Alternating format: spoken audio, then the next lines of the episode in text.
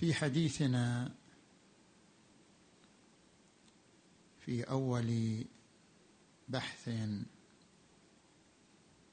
من بحوث الفلسفة المتعلقة بنظرية المعرفة نتناول الفلسفة من حيث تعريفها وخصائصها والفرق بينها وبين العلم وتحديد المصطلحات المتعلقة بهذا المجال. فهنا محاور ثلاثة المحور الأول في تعريف الفلسفة بصفة عامة.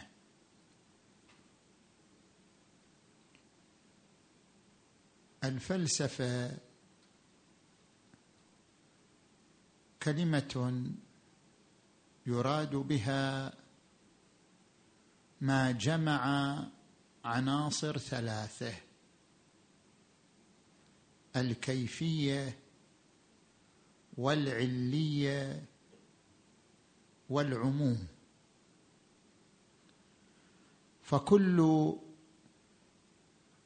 دراسة تعنى بهذه العناصر الثلاثة فهي فلسفة سواء كانت دينية وضعية في أي مجال من المجالات كل دراسة تحتوي العناصر الثلاثة فهي فلسفة.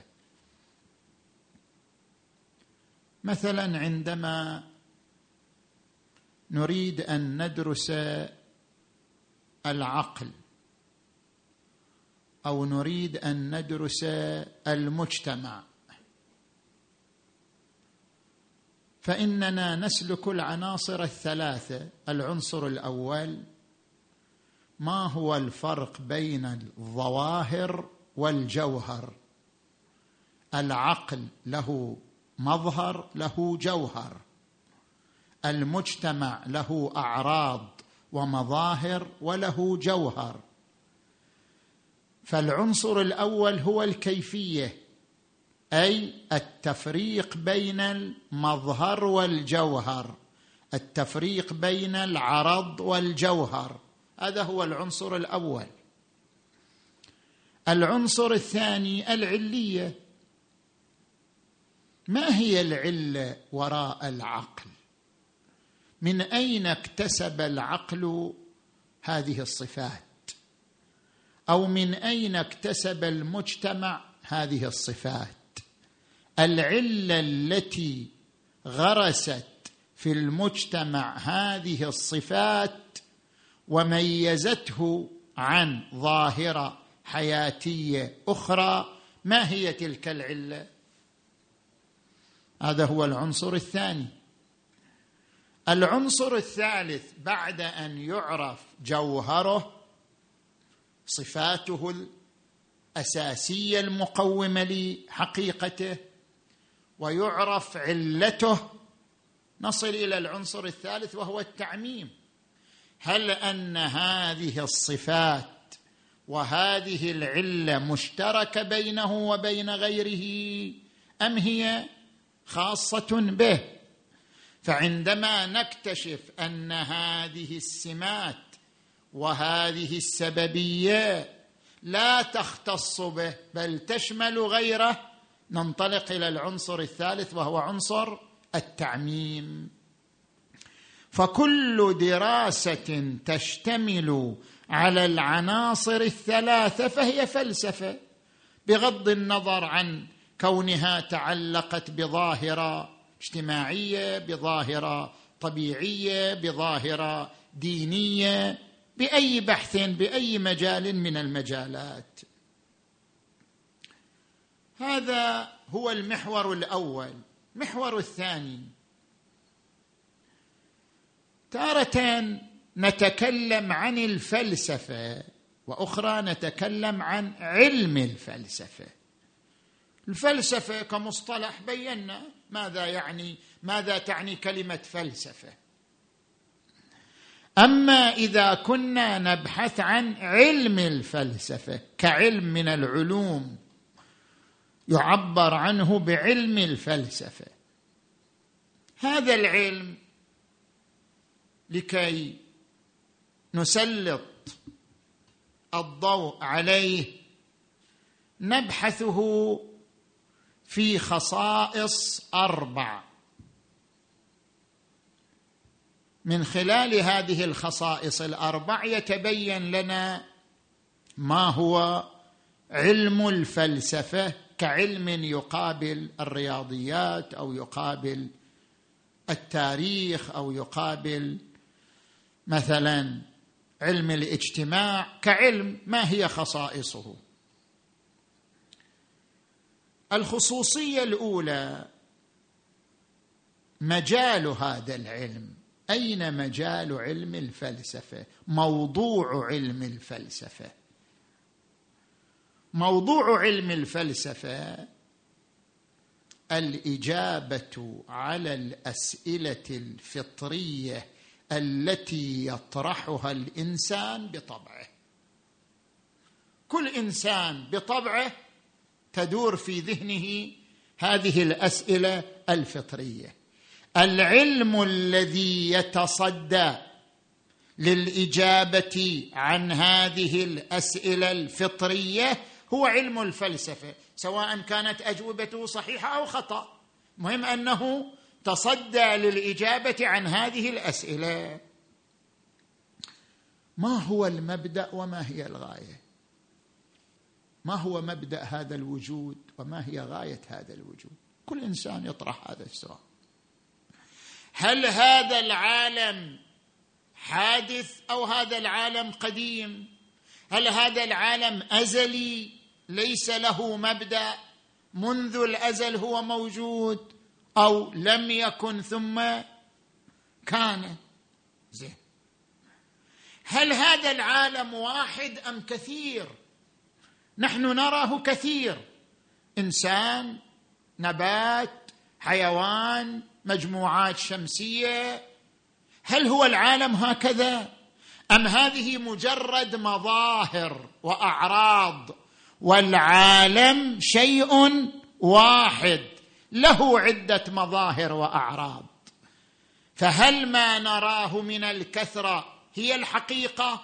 أم أن هذه كثرة صفتية وعرضية؟ وإلا فحقيقة العالم شيء واحد.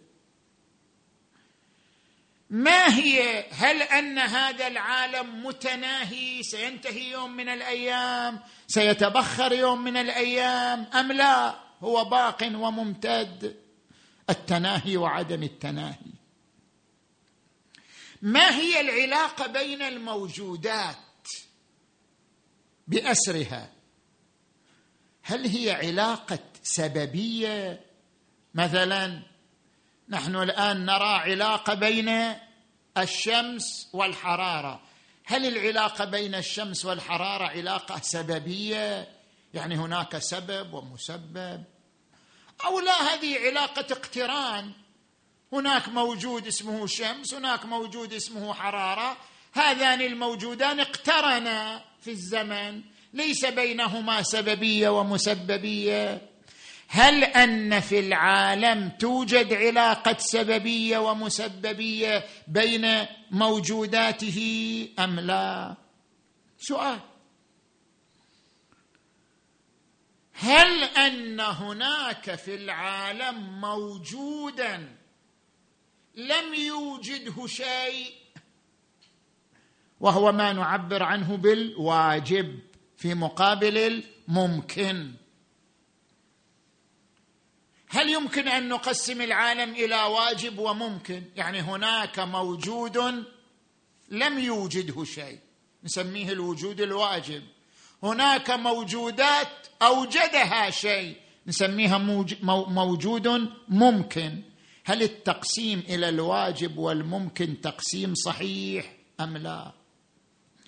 كل هذه الأسئلة الفطرية التي يطرحها الإنسان بطبعه العلم الذي يتكفل الإجابة عنها يسمى علم الفلسفة. هذا هو أو هذه هي الخصوصية الأولى لعلم الفلسفة وهي مجال علم الفلسفة. زين. نجي إلى الخصوصية الثانية. هل هناك حاجة للفلسفة؟ واحد يقول ماكو داعي شنو الحاجة للفلسفة؟ خب ما جاوبنا عن الأسئلة الفطرية. شو يصير يعني؟ كل إنسان مستمر في حياته ويمارس عمله ووظيفته وإن لم يجب عن الأسئلة الفطرية. ما هي الحاجة إلى علم الفلسفة؟ هنا تأتي الخاصية الثانية الحاجة إلى علم الفلسفه تكمن في زاويتين. الأولى إدراك الحقائق والتمييز بينها وبين غيرها. كيف يعني إدراك الحقائق؟ المدركات يعني الصور التي في عقولنا الصور التي تأتي إلى أذهاننا. هذه المدركات وهي الصور التي ترد على أذهاننا على أقسام أربعة. حقائق واعتباريات وانتزاعيات ووهميات. الحقائق هي كل صورة تعبر عن وجود. إذا الصورة الموجودة في العقل تعبر عن وجود في الخارج خارج العقل يوجد بإزاء هذه الصورة وجود تمثل. هذه تسمى حقيقة. الصورة التي تعبر عن وجود خارجي حقيقة. الاعتباريات هي ما اخترعه المجتمع البشري من أجل المصلحة العامة وما إلى وجود. بس المجتمع البشري اضطر إلى أن يخترعه من أجل المصلحة العامة. الزوجية الملكية. إنسان اشترى قالوا ملك. هذه الملكية مفردة قانونية اخترعها المجتمع البشري لأجل المصلحة العامة. إذا اقترن ذكر بأنثى بأي سبب؟ قالوا بينهما زوجية. هذا أب هذا ولد هذه هذه كلها مخترعات بشرية. اخترعها المجتمع البشري من أجل المصلحة العامة لمسيرة المجتمع. هذه تسمى أمور اعتبارية. القسم الثالث الانتزاعيات. الانتزاعيات من الأمور الغامضة في الفلسفة إلى يومنا هذا. وهي الصور التي جبل الإنسان. جبل مو بكيفة مو باختياره. جبل الإنسان على اشتقاقها قهرا عليه عندما يجد لها منشأ معين. أضرب لك مثال. أي إنسان يدخل القاعة وينظر إلى السقف وينظر إلى الأرض؟ مو بكيفه حالا يقول هذا فوق هذا تحت. ما في شيء اسمه فوق وتحت. في الخارج لا يوجد إلا سقف وأرض. ليس وراء السقف شيء اسمه فوقية وليس وراء الأرض شيء اسمه تحتية. الذهن البشري هكذا خلق. الذهن البشري خلق بطريقة إذا رأى السقف والأرض ينتزع شيء يسميه فوقية وتحتية. قبل وبعد. نفس الشيء. قبل وبعد من أين جاءت قبل وبعد؟ الذهن البشري هكذا اخترع هذا المفهوم قهرا عليه. جبل على هذا الاختراع. بمجرد أن ينظر إلى شهر رمضان وينظر إلى شهر محرم قال ذاك قبل وهذا بعد. ليش يقول قبل من إين؟ ليس وراء شهر رمضان صفة اسمها قبل وليس وراء شهر محرم صفة اسمها بعد. إنما الذهن جبل على اشتقاق هذه الصفة عند المقارنة بين شيئين. فهذه الأوصاف التي يشتقها الذهن عندما يقارن بين الأشياء تسمى أمور انتزاعية. وإلا هي ما لها وجود. إلا عمل الذهن فقط. القسم الرابع الوهميات. وهي صور متخيلة لا لم يخترعها المجتمع البشري ولا الذهن مضطر لاختراعها وإنما هي خيالات. ترض مثلا إنسان يتخيل أنه أصبح مثلا كابتن طيارة مثلا. إنسان يتخيل أنه صعد على المريخ مثلا. وهميات.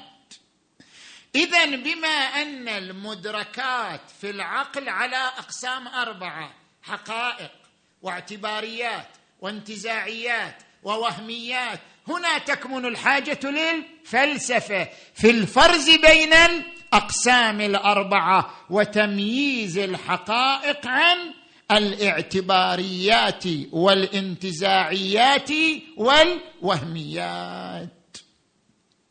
هذه الحاجة الأولى الزاوية الأولى. نأتي إلى الزاوية الثانية. الزاوية الثانية إثبات الوجود لموضوعات العلوم. كيف؟ هناك عبارة ترد عند الفلاسفة وهي كل علم له موضوع. كل علم يبحث عن مسائل متعلقة بموضوع معين بينها رابطة حقيقية بذلك الموضوع ولأجل هدف معين. كل علم هكذا.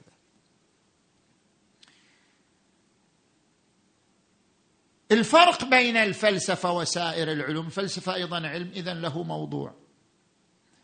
أن موضوعها أعم الموضوعات. موضوع الفلسفة هو الوجود بما هو وجود.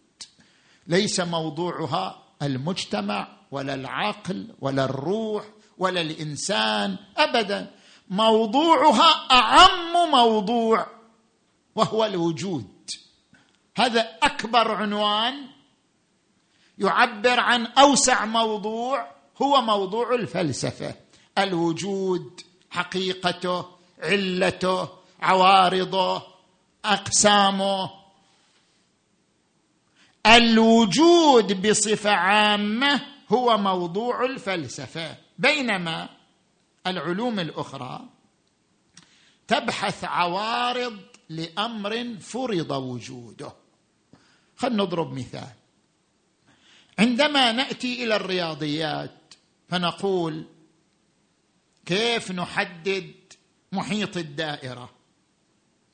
نقول محيط الدائرة هو عبارة عن قطر الدائرة ضرب ثلاثة أربع أربعة عشر على مئة يساوي محيط الدائرة.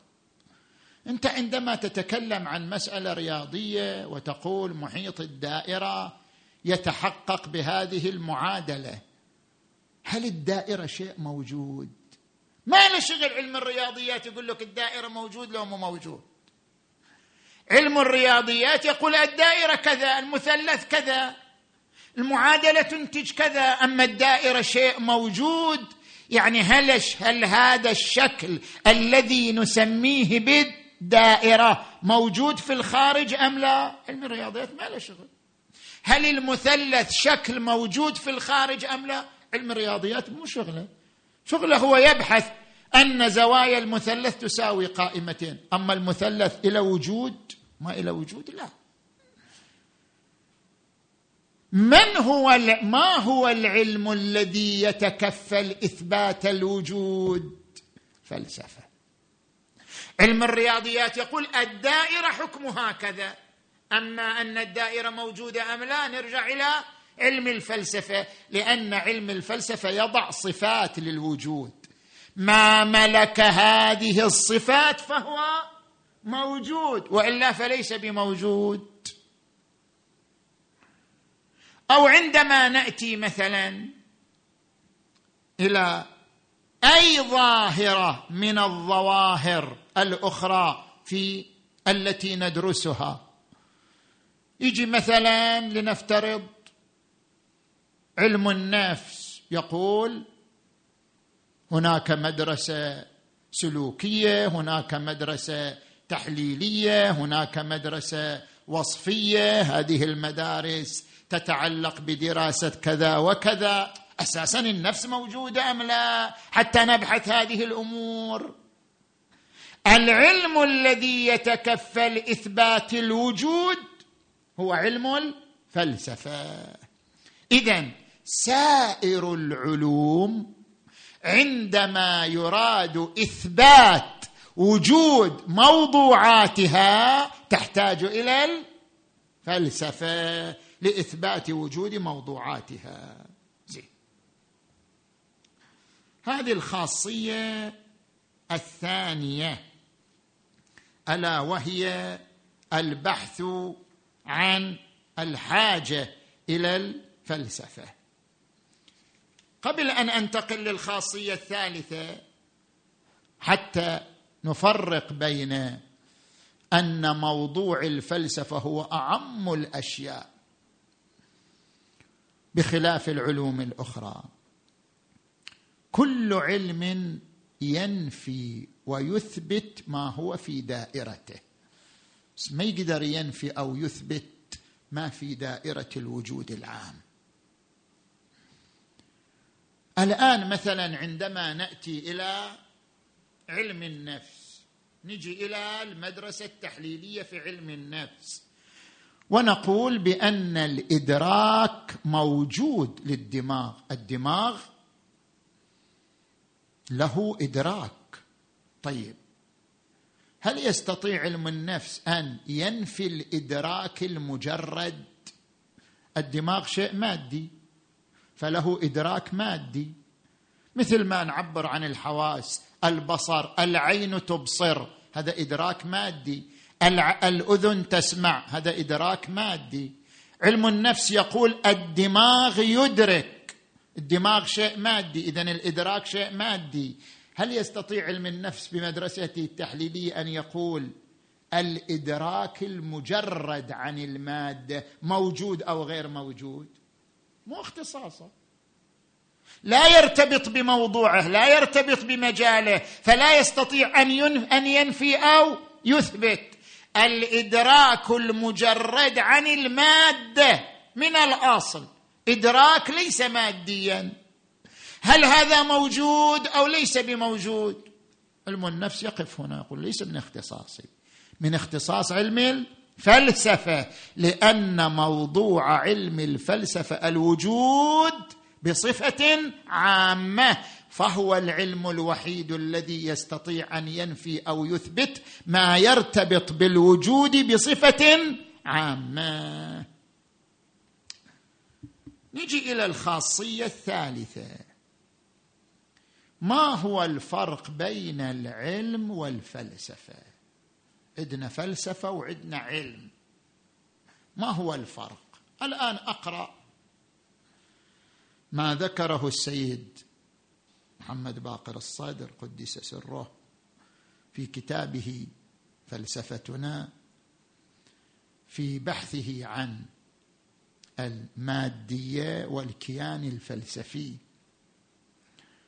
نقرأ هذه المقطوعة من كلامه ثم نربطها بما نحن نبحث فيه. قال كانت الفلسفة في بدايتها في عصر اليونان مثلا تستوعب أغلب المعارف البشرية المنظمة كالرياضيات والطبيعيات كلها كانت داخلة في علم الفلسفة. وتتكفل الكشف عن الحقائق العامة في كل مجالات الوجود. ولكن بأداة القياس العقلي وهو الانتقال من العام للخاص. نشرحه بعدين. وعندما ظهرت النزعة التجريبية في القرن السادس عشر انفصلت الفلسفة عن العلم. صارت الفلسفة شيء والعلم شيء آخر. لاختلاف الأداة. أداة الفلسفة غير أداة العلم. حيث إن الأداة للعلم حيث إن الأداة للعلم هي الانتقال من الخاص للعام. كما أن العلم يتناول الوجود الخاص الذي يمكن إخضاعه للملاحظة والتجربة بينما الفلسفة تتناول الوجود بصورة عامة. فالعالم الطبيعي مثلا يبحث عن قانون تمدد الفلز بالحرارة. يبحث عن شيء معين مشخص. والرياضي يبحث عن النسبة بين قطر الدائرة ومحيطها. بينما الفيلسوف يدرس مبدأ الوجود بصفة عامة وجوهر علاقة العلية وهل الكيان الإنساني مادي أم مزيج من عنصر مادي وعنصر روحي؟ وحيث تصدت المدرسة التجريبية لنسف الفلسفة خصوصا في القرن الثامن عشر بدأت النزعة التجريبية تنسف الفلسفة. بلحاظ أن كل معرفة لا تستند إلى التجربة فليست معرفة مضمونة. كل ما يقوله الفلاسفة يقول لك هذه معرفة غير مضمونة لأن ما يقوله الفلاسفة لا يستند إلى الحس والتجربة. زين. أصبحت شرعية الكيان الفلسفي. يتكلم تعبيرات سياسية كأنه يتحدث عن شيء سياسي السيد الصدر أصبحت شرعية الكيان الفلسفي منوطة بنظرية المعرفة. يعني الآن لما هبت رياح النزعه التجريبيه ووجهت سهامها للفلسفة وقالت بأن هذا ليس بعلم لأن جميع معارفه لا تستند إلى الحس والتجربة لذلك معارفه غير مضمونة. كيف يثبت الآن الكيان الفلسفي شرعيته؟ احتيج حينئذ للبحث عن نظرية المعرفة. نظرية المعرفة هي عبارة عن متى تكتسب المعلومة؟ قيمة علمية يعتمد عليها ومتى لا تكتسب. هل أن قيمة المعلومات فقط بالحس والتجربة أم هناك طرق لتقويم المعلومات غير الحس والتجربة؟ هذا ما يعبر عنه بنظرية المعرفة. وهذا الذي سنبحثه في ما يأتي من حلقات إن شاء الله نظرية المعرفة. أصبحت شرعية الكيان الفلسفي منوطة بنظرية المعرفة. وعلى هذا الأساس رفضت الفلسفة الوضعية.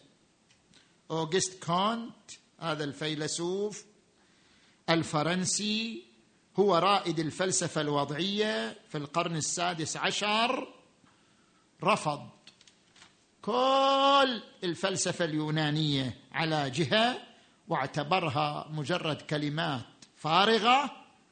نعم اعترف بفلسفة العلوم. نرجع إلى كلمة الفلسفة مو علم الفلسفة اللي شرحناه في المحور الأول. اعترف بفلسفة العلوم لأن فلسفة العلوم هي دراسة ترتكز على محصول العلوم وتجاربها وتبحث في العلاقات والروابط بين العلوم من أجل الوصول إلى نظريات شاملة لكل علم بل إن لكل علم فلسفته الخاصة التي تبحث عن هويته وأساليبه وهدفه ومجاله. كل علم إلى فلسفة علم الاجتماع إلى فلسفة علم التاريخ إلى فلسفة علم السياسة إلى فلسفة. فلسفته هي الدراسة التي تبحث عن هويته وهدفه ومجاله وأساليبه. هذه تسمى فلسفة العلوم. هذا مقبول. أما علم الفلسفة الذي بدأ على يد اليونان فهو بنظر الفلسفة الوضعية مجرد كلمات فارغة وزائفة لا معنى لها. زين. نحن الآن بعد أن عرضنا كلام السيد الصادر قدس سره ما هو الفرق بين الفلسفة والعلم بعد أن انفصل؟ صارت الفلسفة مستقلة صار العلم شيء مستقل. ما هو الفرق بينهما؟ الفوارق بين الفلسفة والعلم عديدة. الفارق الأول تبين مما مضى اختلاف المجال. كل علم يبحث عن مجال خاص بينما الفلسفة تبحث عن ما يشمل هذه المجالات كلها وهو الوجود بما هو وجود. لا خصوص موجود معين ولا خصوص ظاهرة معينة. الفارق الثاني أن الفلسفة ما تستخدم التجربة ابدا. تستخدم البرهان العقلي المحض وهو المعبر عنه بالقياس المنطقي. بينما العلوم الأخرى تستند إلى أداة التجربة. حتى علم حتى العلوم الإنسانية كعلم النفس كعلم الاجتماع يستند إلى الأداة التجريبية.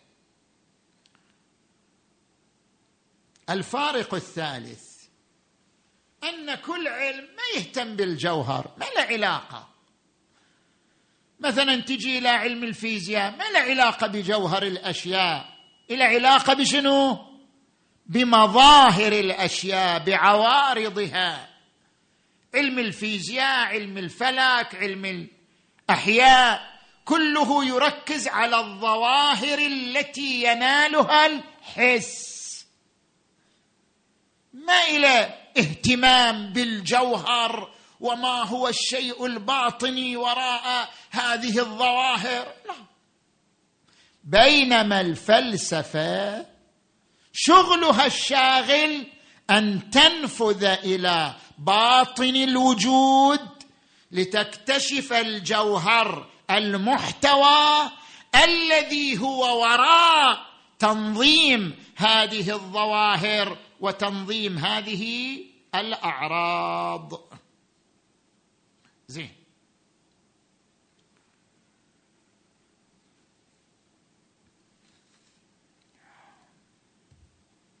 نجي إلى الخاصية الرابعة.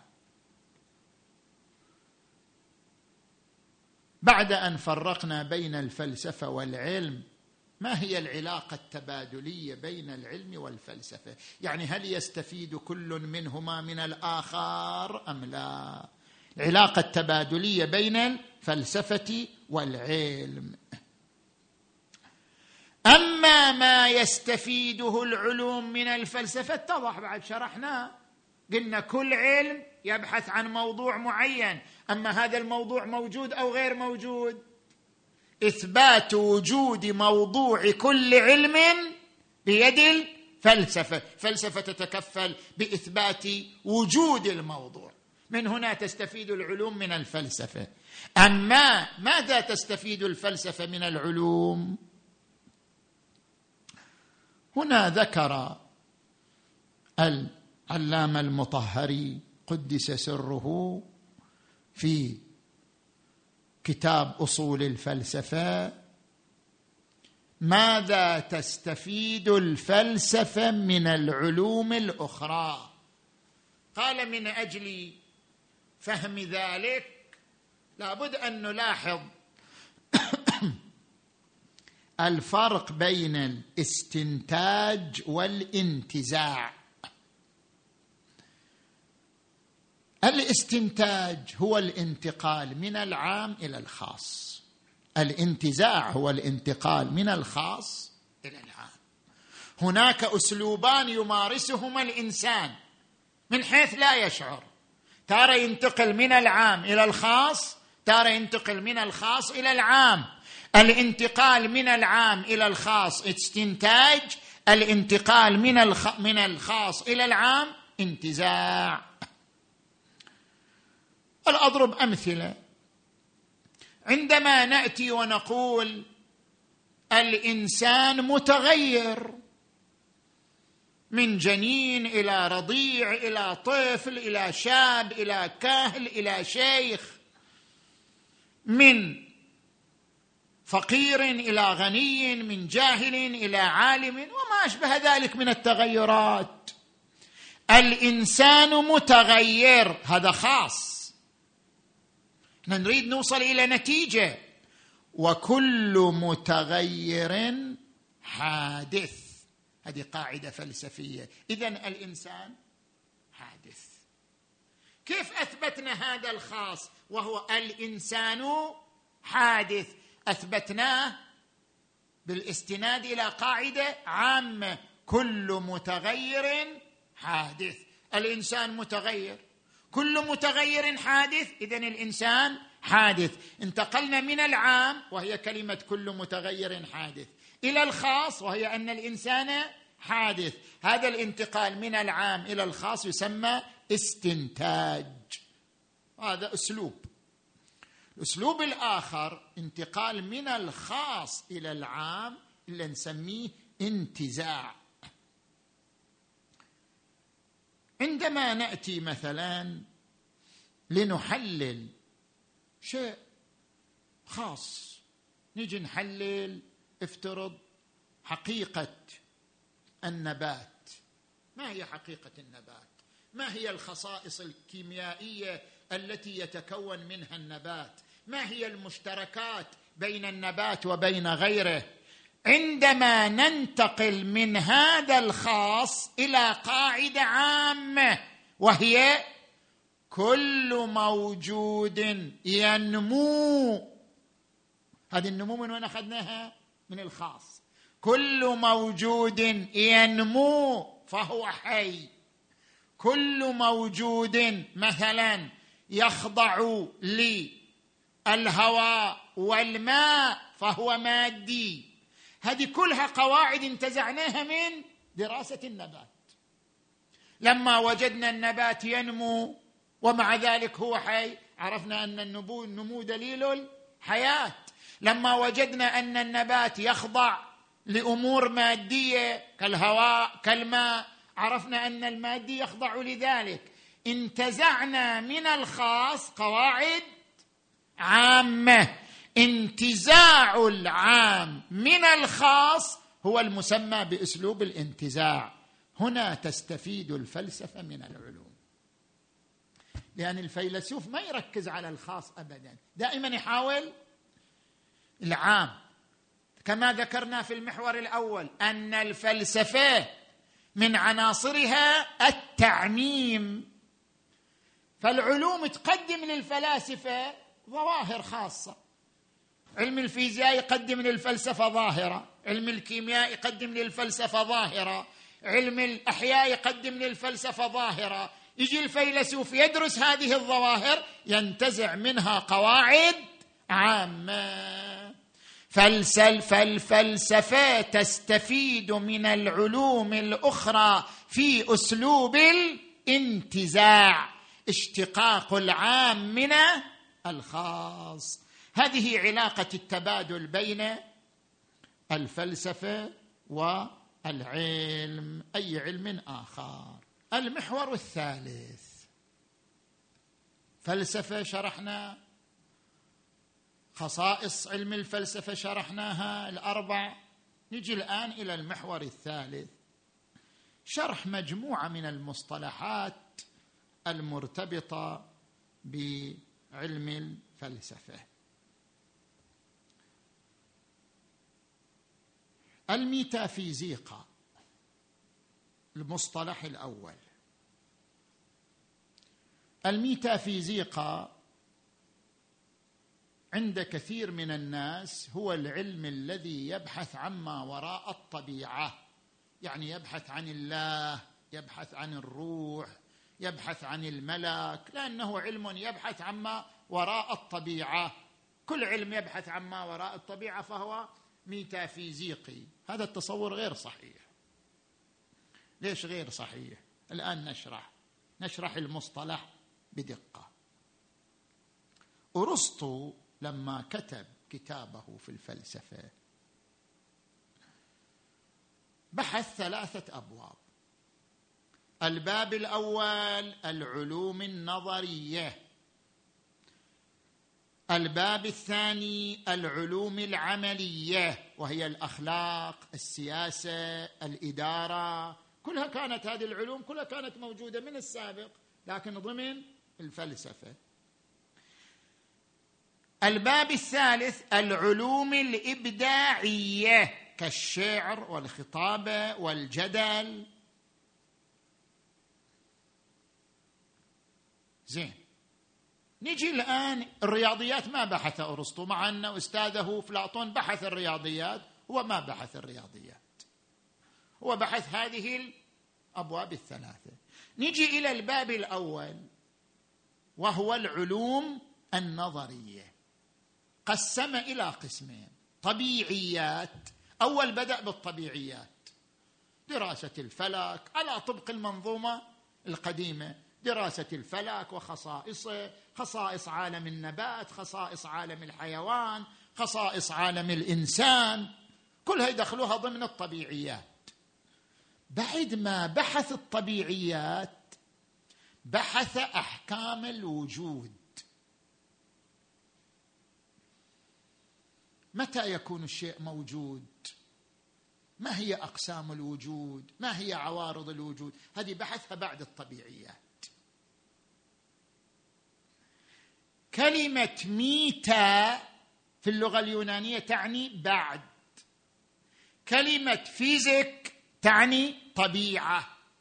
ميتافيزيقا يعني ما بعد الطبيعة.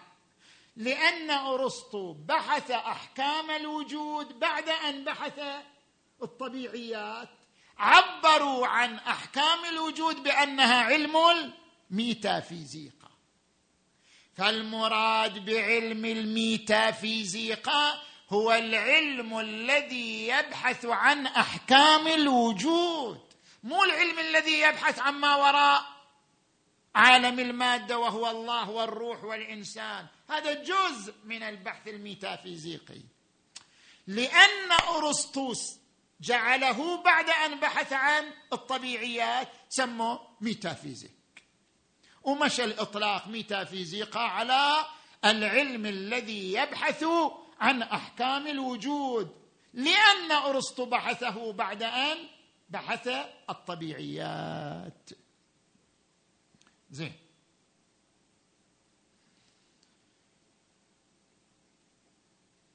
هنا بعض المفكرين الغربيين قال الميتافيزيقا. لا تعني علم الدين. كل علم يبحث في أحكام الوجود السدين أو غير دين. هو ميتافيزيقا. وبعبارة دقيقة. الميتافيزيقا هي التي تجيب عن أسئلة ثلاثة. ما هي الخصائص العامة لعالم الوجود؟ سؤال. لماذا وجد هذا العالم بهذه الصفات المعينة؟ سؤال.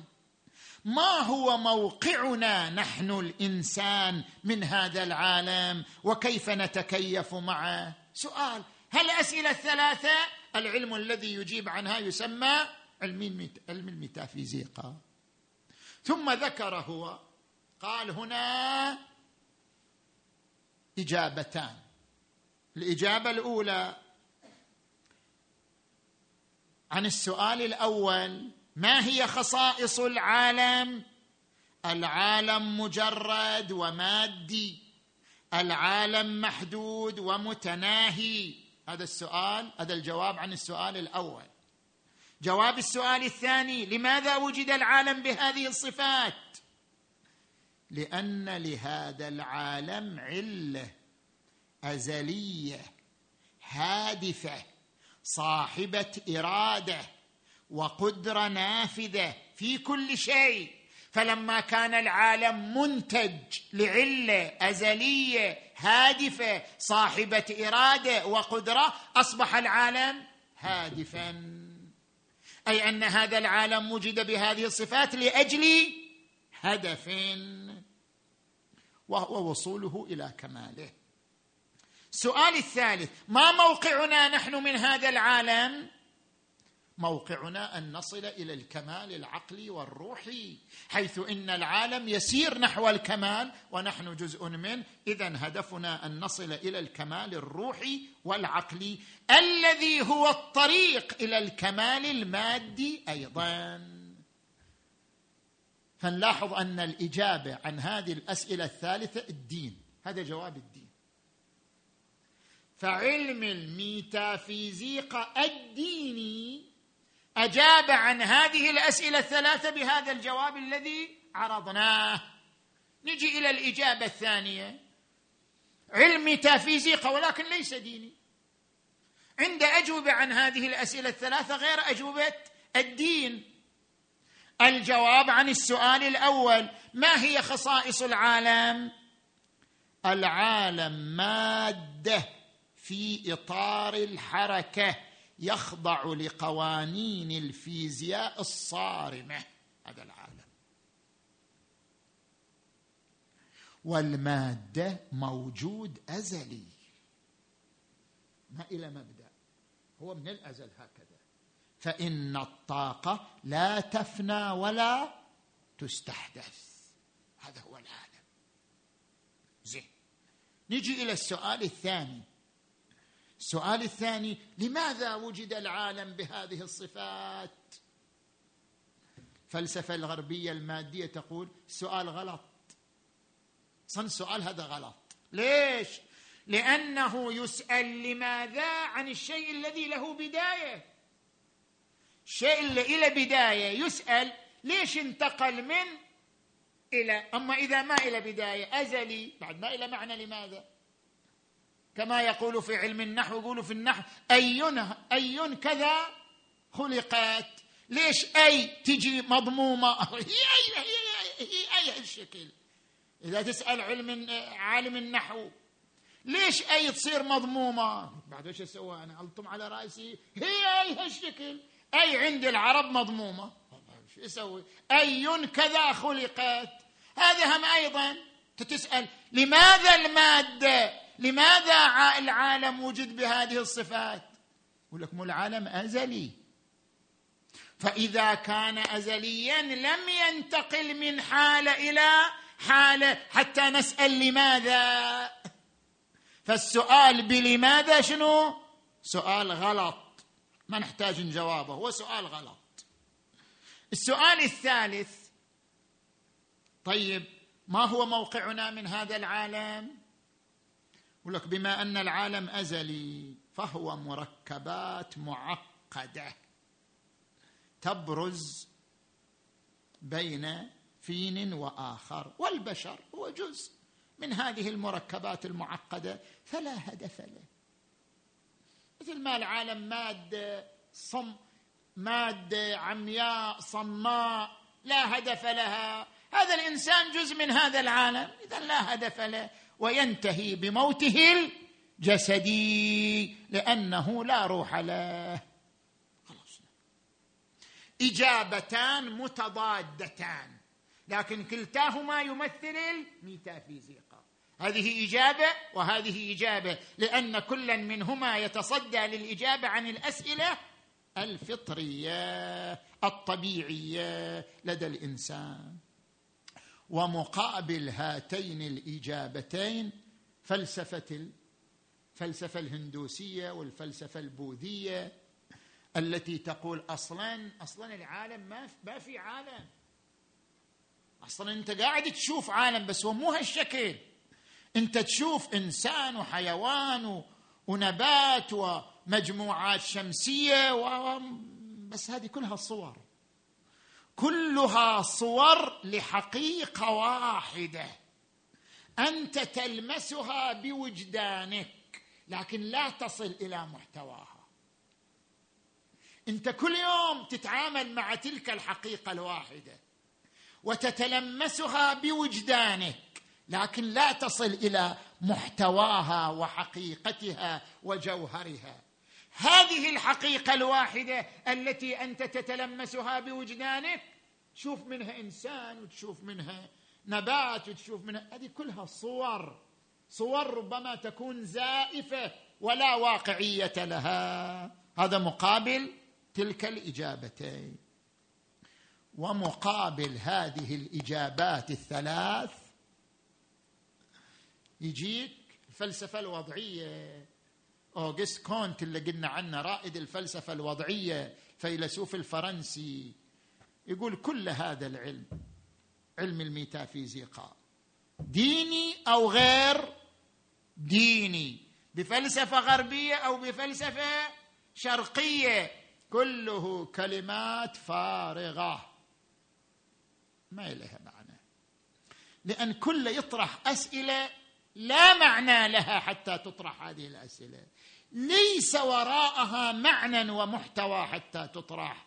لذلك كلها كلمات فارغة من المحتوى. طبعا إحنا بنجي في مسيرة الجلسات والحلقات الآتية التعرض إلى الفلسفة الوضعية. زين بقي مصطلح الثاني وننتهي. هناك في الفلسفة الغربية المنطق المادي والمنطق الديالكتيكي. شنو الفرق بينهما؟ ديالكتيك هي أيضا كلمة يونانية. ديالكو عبارة عن المباحثة والمناظرة. بعدين اشتق منها منطق. هذا المنطق تبناه هيجل ثم ماركس وانجلز تبنوا هذا المنطق سموه منطق الديالكتيك. منطق الديالكتيك هو عبارة عن أصل الحركة أن تدرس الأشياء وهي متحركة لا أن تدرس الأشياء وهي ساكنة. تجي مثلا أنت تدرس ظاهرة الكسوف. تاخذ صورة بالكاميرا عن ظاهرة الكسوف هذا معنى قاعد تدرس الشيء كأنه ساكن. تاخذ صورة للكسوف وتدرسها. هذا أنت تدرس الشيء كأنه شيء ساكن ما إلى حركة. عليك أن تدرس الأشياء في إطار الحركة لأن الأصل هو الحركة. الكسوف حركة تدريجية لها أسبابها لها نتائجها. عندما تدرس الأشياء بما هي في إطار الحركة فهذا يسمى بالمنطق الديالكتيكي. شرحنا الفلسفة خصائص علم الفلسفة الفرق بين الفلسفة والعلوم الأخرى العلاقة التبادلية بين الفلسفة والعلوم الأخرى شرح بعض المصطلحات. في الأدبيات الغربية تقسم الفلسفة إلى ثلاثة أقسام انطولوجيا وهي علم الوجود. ويسمى بحسب مصطلحنا إحنا في الفلسفة الإسلامية يسمى علم مثلا الإلهيات بالمعنى الأعم. لأن عندنا إلهيات بالمعنى الأخص وهو الذي يبحث عن الله وصفاته وأفعاله. عندنا إلهيات بالمعنى الأعم وهو الذي يبحث عن الوجود بصفة عامة لا خصوص وجود الله تبارك وتعالى. أو ما يسمى بالعلم الكلي. هذا في الفلسفة الغربية الآن يسمى انطولوجيا علم الوجود. باستمولوجيا وهو علم نظرية المعرفة. نحن سننطلق في الحلقات الآتية من علم الوجود إلى علم نظرية المعرفة. اثكس وهو علم الأخلاق. رزقنا الله وإياكم الأخلاق. وجعلنا من المتخلقين بخلق آل بيت النبي. صلوات الله وسلامه عليهم أجمعين والحمد لله رب العالمين وصلى الله على محمد وآله الطيبين الطاهرين